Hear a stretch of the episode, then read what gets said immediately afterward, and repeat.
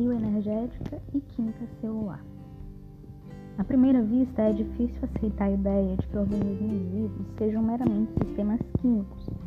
As inacreditáveis diversidades de forma, seu comportamento com um aparente propósito e a habilidade de crescer e se reproduzir parecem colocar os organismos vivos à parte do mundo dos sólidos, dos líquidos e dos gases, normalmente descritos pela química.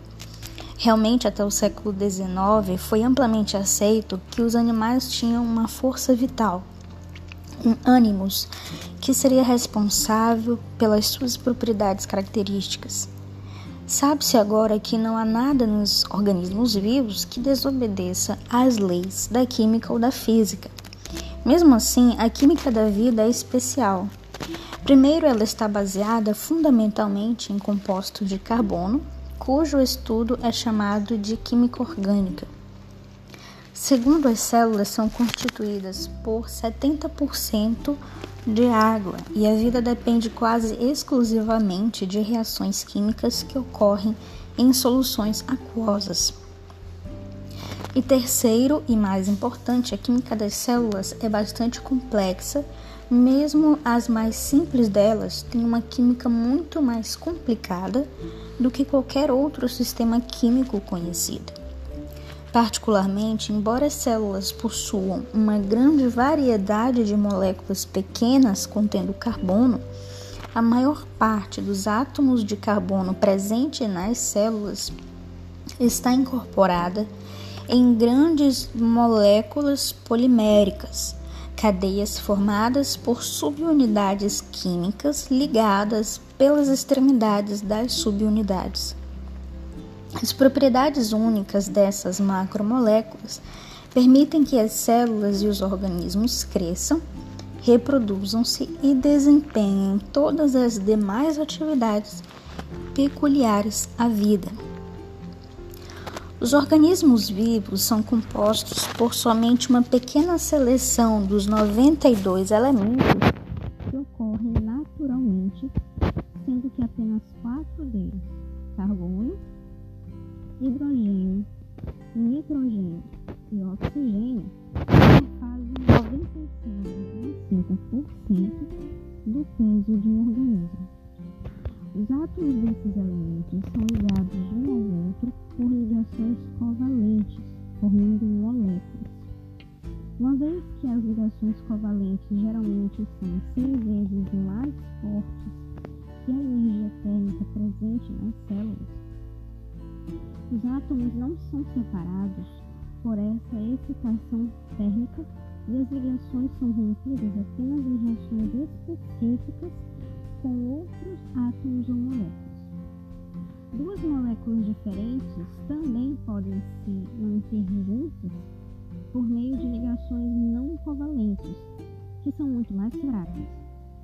Posteriormente será visto que as ligações não covalentes são importantes em muitas situações, nas quais as moléculas devem se associar e dissociar prontamente para desempenharem suas funções biológicas. A água é mantida coesa por ligações de hidrogênio. As reações ocorrem no interior das células em um ambiente aquoso. A vida na Terra, como os oceanos e as condições daquele ambiente primitivo imprimiram características indeléveis na química dos seres vivos. Assim, a vida depende das propriedades químicas da água. Essas propriedades serão aqui revistas. Em cada molécula de água, dois átomos de hidrogênio ligam-se ao átomo de oxigênio por ligações covalentes. As duas ligações são altamente polares, porque o oxigênio atrai fortemente elétrons, enquanto o hidrogênio os atrai apenas fracamente. Com consequência, há uma distribuição não equitativa de elétrons na molécula de água, com predominância de carga positiva nos dois átomos de hidrogênio e de carga negativa no oxigênio. Quando uma região da molécula de água carregada positivamente se aproxima aproxima de uma região carregada negativamente, uma segunda molécula de água, a atração elétrica entre elas pode rejeitar uma ligação de hidrogênio. Essas ligações são muito mais fracas do que as ligações covalentes e são facilmente rompidas pelo movimento cinético aleatório que reflete a energia térmica das moléculas. Entretanto, o efeito combinado de um grande número de ligações fracas pode ser muito grande.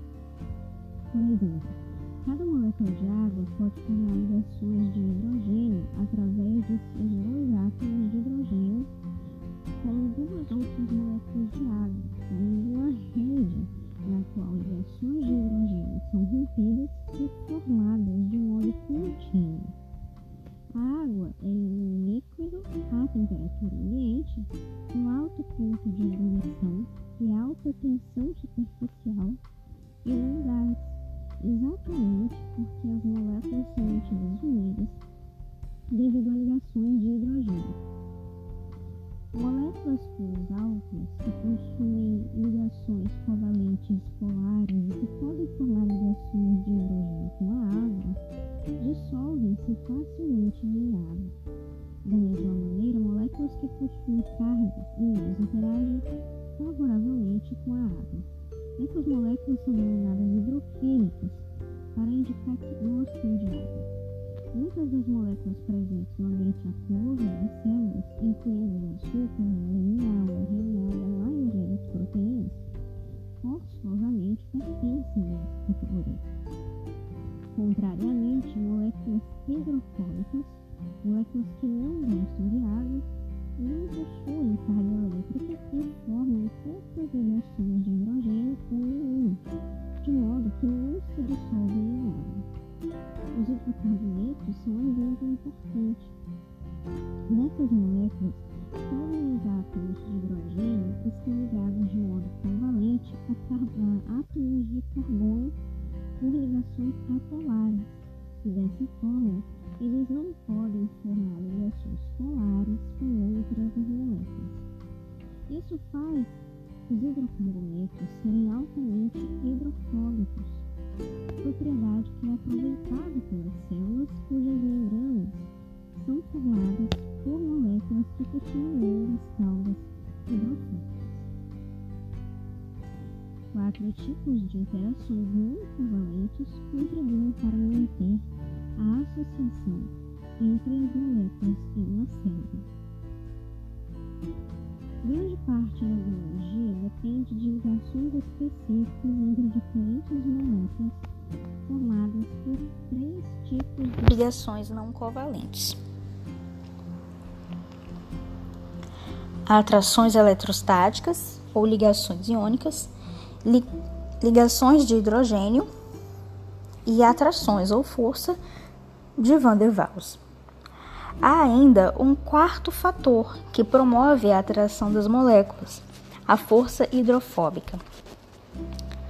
Embora individualmente cada atração não covalente possa ser muito fraca para ser eficiente diante da energia térmica das células, a soma de suas energias pode criar uma força intensa entre duas moléculas que estejam separadas. Dessa maneira, conjuntos de atrações não covalentes permitem que as superfícies complementares de duas moléculas mantenham essas duas macromoléculas associadas entre si. Observe que a água, por formar interações que competem com as moléculas envolvidas, reduz muito a força tanto das atrações eletrostáticas como das ligações de hidrogênio. Essas ligações correspondem a uma forma especial de interação polar na qual um átomo de hidrogênio, que é eletropositivo, é compartilhado por dois átomos eletronegativos. Seus átomos de hidrogênio podem ser vistos como se fossem um próton que se dissociou apenas parcialmente de um átomo doador e, portanto, pode ser compartilhado por um segundo átomo aceptor. Ao contrário de uma interação eletrostática típica, essa ligação é altamente direcional, sendo mais intensa quando uma linha reta pode ser desenhada ligando todos os três átomos nela envolvidos. O quarto efeito, que normalmente une moléculas quando estão em presença de água, estritamente falando, não é propriamente uma ligação. Uma força hidrofóbica muito importante é formada pela expulsão de superfícies não polares da rede de água mantida por ligações de hidrogênio, de modo que essas superfícies não polares já não interferem fisicamente nas interações altamente favoráveis que ocorrem entre as moléculas de água. Manter essas superfícies não polares unidas reduz o contato delas com a água. Nesse sentido, a força é inespecífica. Entretanto, as forças hidrofóbicas são fundamentais para o enovelamento adequado das proteínas. Algumas moléculas polares formam ácidos e bases em água. Um dos tipos de reação química mais simples e que tem grande importância para as células ocorre quando uma molécula que possui alguma ligação covalente altamente polar entre um hidrogênio e outro átomo dissolve-se em água. Em tais moléculas, o átomo de hidrogênio doa seu elétron quase totalmente para o átomo parceiro, e, portanto, existe como um núcleo de hidrogênio carregado positivamente e praticamente desprovido de elétron. Em outras palavras, um próton, H mais. Quando uma molécula polar fica rodeada por moléculas de água, o próton é atraído pela carga parcialmente negativa do átomo de oxigênio de uma molécula de água adjacente. Esse próton pode se dissociar facilmente de seu parceiro original e se associar ao átomo de oxigênio de uma molécula de água, gerando um íon hidrônio, H três ou mais. A reação inversa também ocorre muito rapidamente, de modo que em uma solução aquosa, os prótons estão constantemente passando de uma molécula de água para outra. As substâncias que liberam prótons, quando dissolvidas em água, formando assim H três O mais, são denominadas ácido. Quanto maior a concentração de H três O mais, mais ácida é a solução. H três O mais está presente mesmo na água pura, na concentração de dez elevado a menos sete mols, como resultado do movimento dos prótons de uma molécula de água para outra.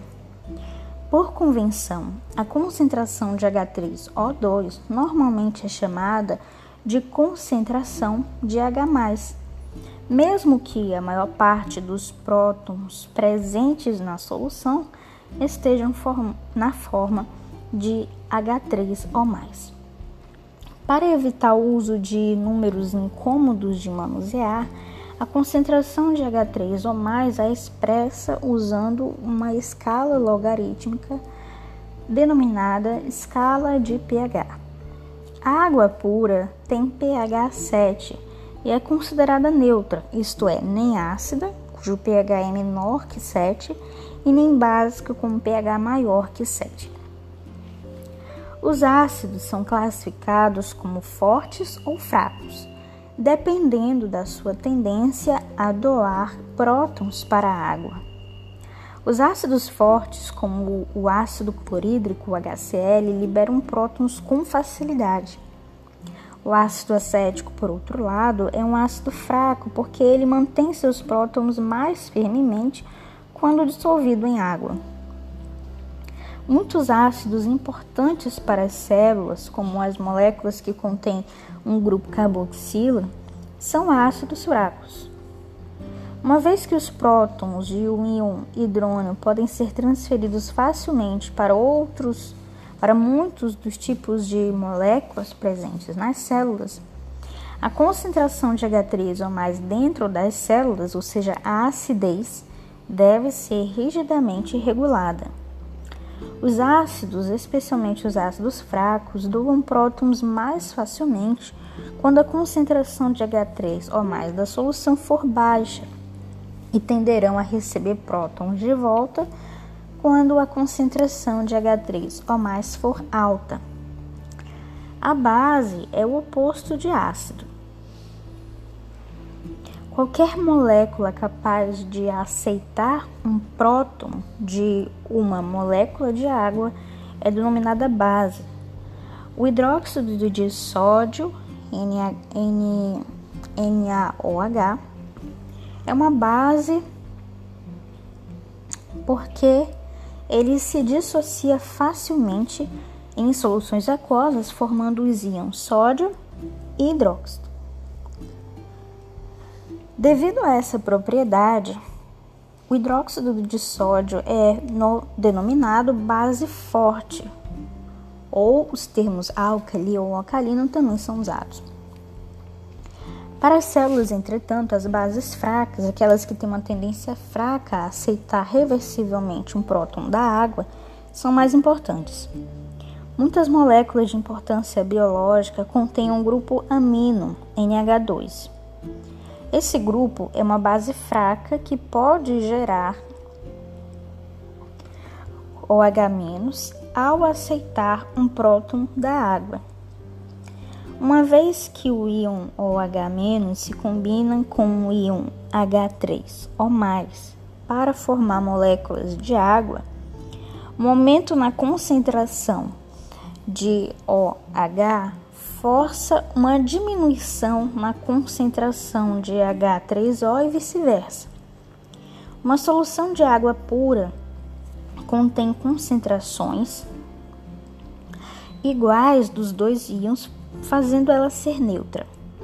O interior das células também é mantido próximo da neutralidade pela presença de ácidos e bases fracos, chamados de tampões biológicos, que podem liberar ou receber prótons próximos do pH sete, o que mantém o ambiente celular relativamente constante sob uma grande variedade de condições. As células são formadas por compostos de carbono.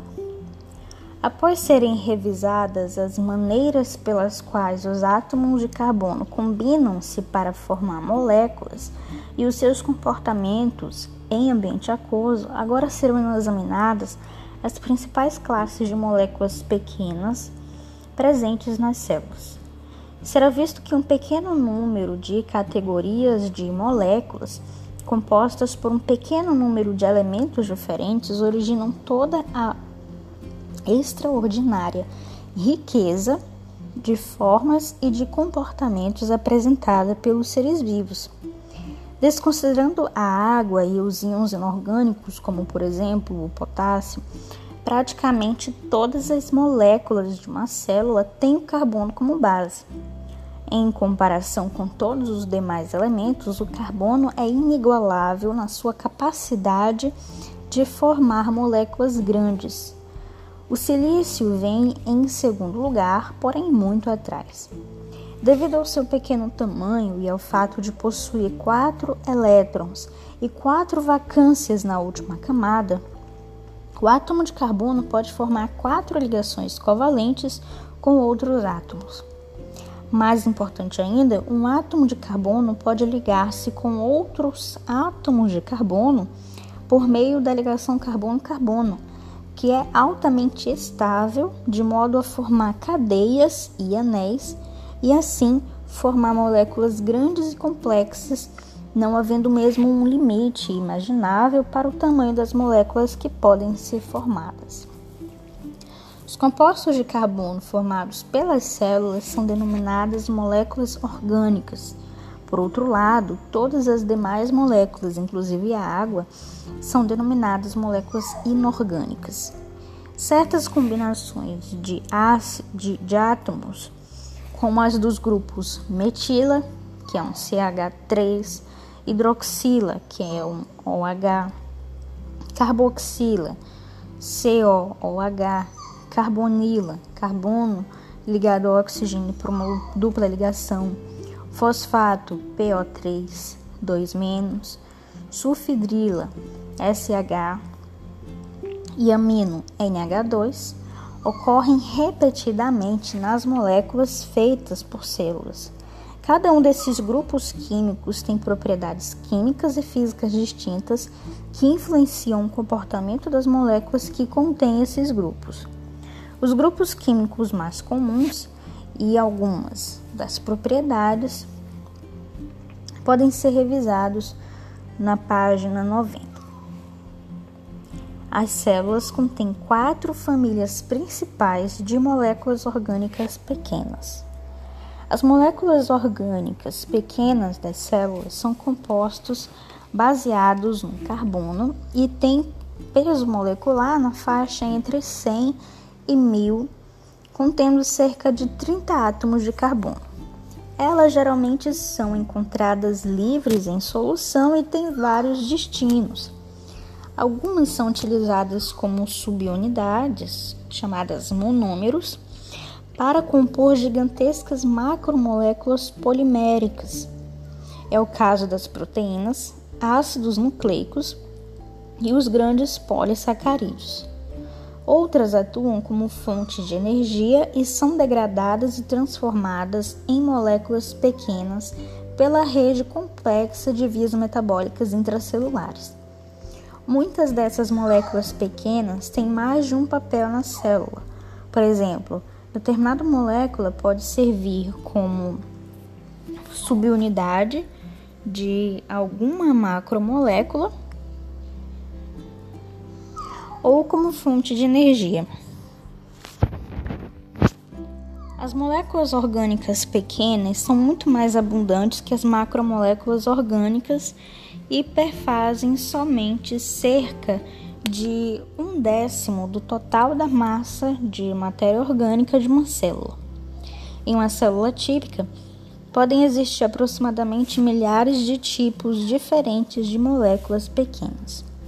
Todas as moléculas orgânicas são sintetizadas a partir de e degradadas até um mesmo conjunto de compostos simples.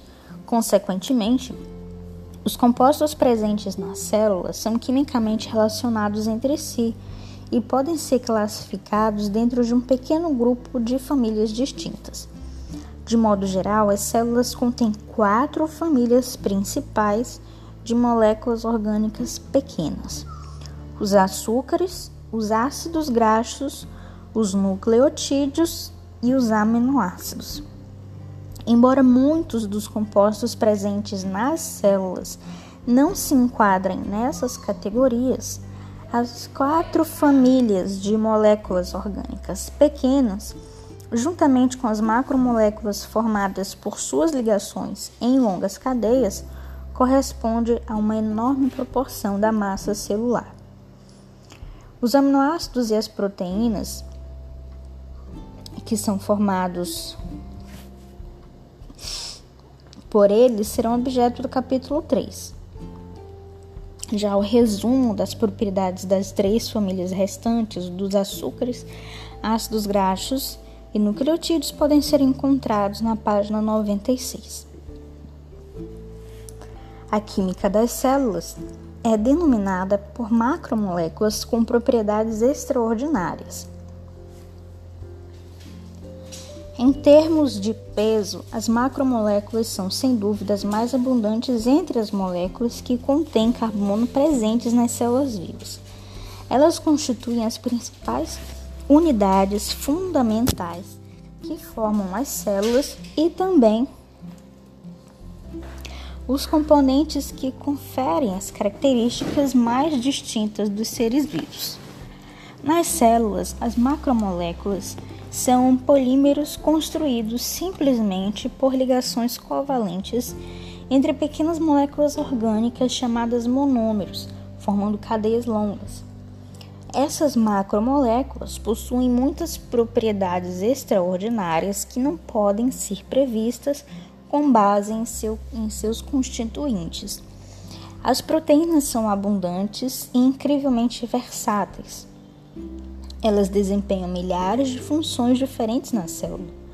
Muitas proteínas funcionam como enzimas, são catalisadores que facilitam o enorme número de reações que formam e que rompem as ligações covalentes necessárias para as células.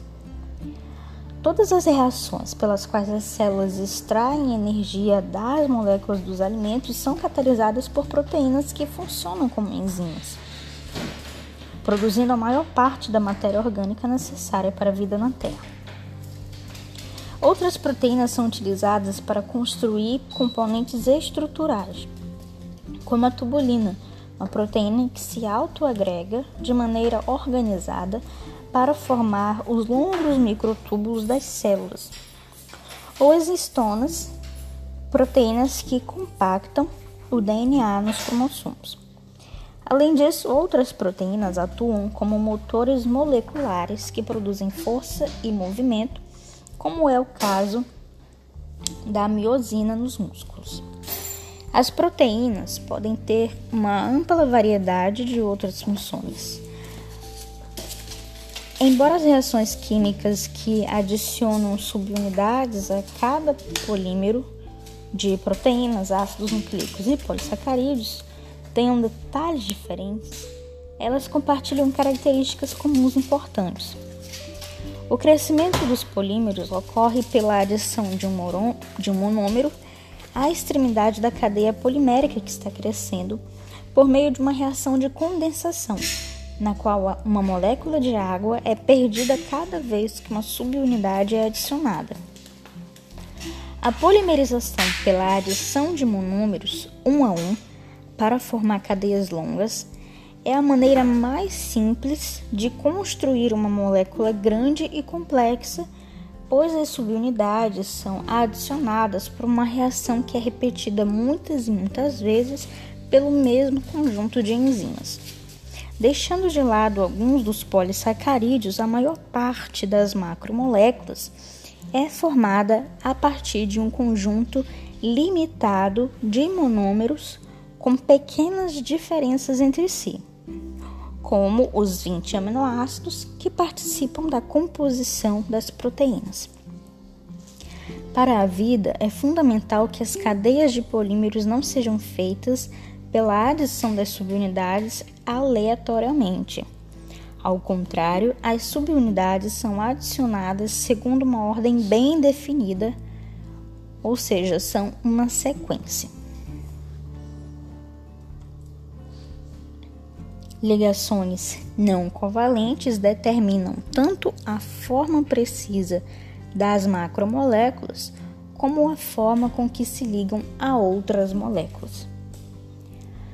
A maior parte das ligações covalentes das macromoléculas permite que átomos que participam da ligação girem de modo que as cadeias de polímeros possuem grande flexibilidade.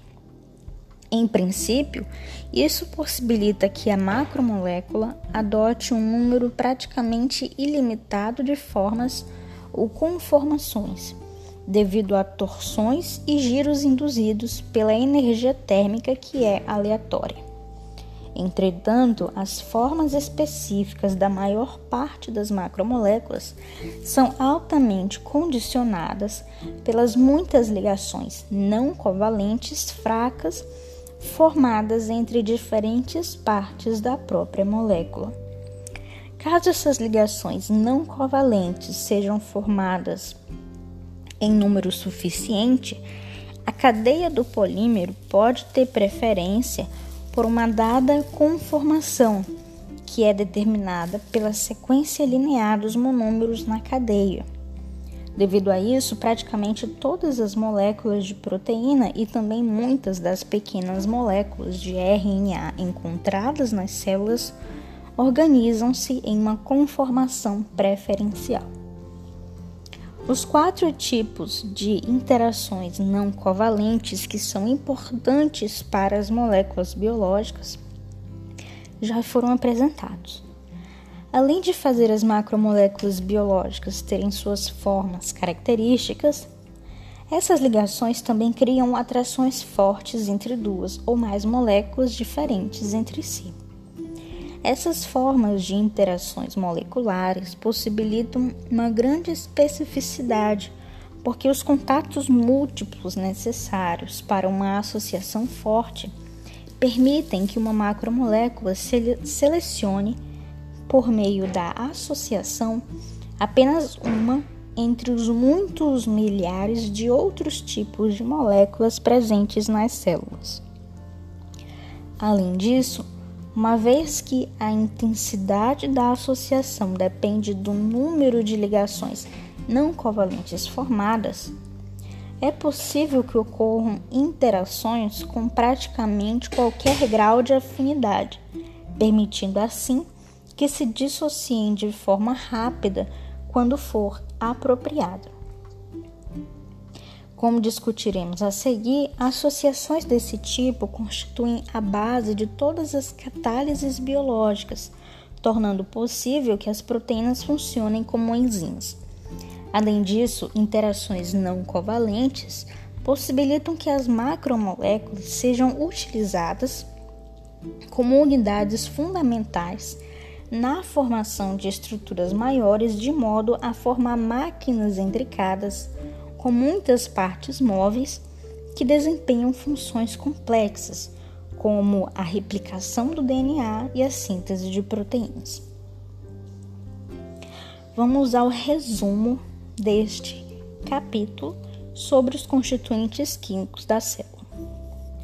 Os organismos vivos são sistemas químicos autônomos que se autopropagam. Eles são formados por um conjunto restrito e determinado de pequenas moléculas baseadas em carbono, que essencialmente são as mesmas em todas as espécies de seres vivos. Cada uma dessas pequenas moléculas é formada por um pequeno conjunto de átomos ligados entre si por ligações covalentes em uma configuração precisa. As principais categorias são os açúcares, os ácidos graxos, os aminoácidos e os nucleotídeos. Os açúcares constituem a fonte primária de energia química das células e podem ser incorporados em polissacarídeos para o armazenamento de energia.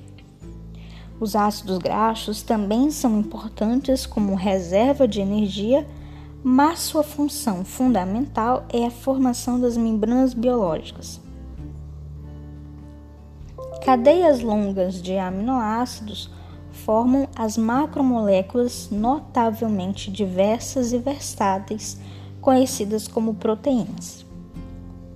Os nucleotídeos têm um papel central nas transferências de energia e também são subunidades que participam na formação das macromoléculas informacionais, o R N A e o D N A.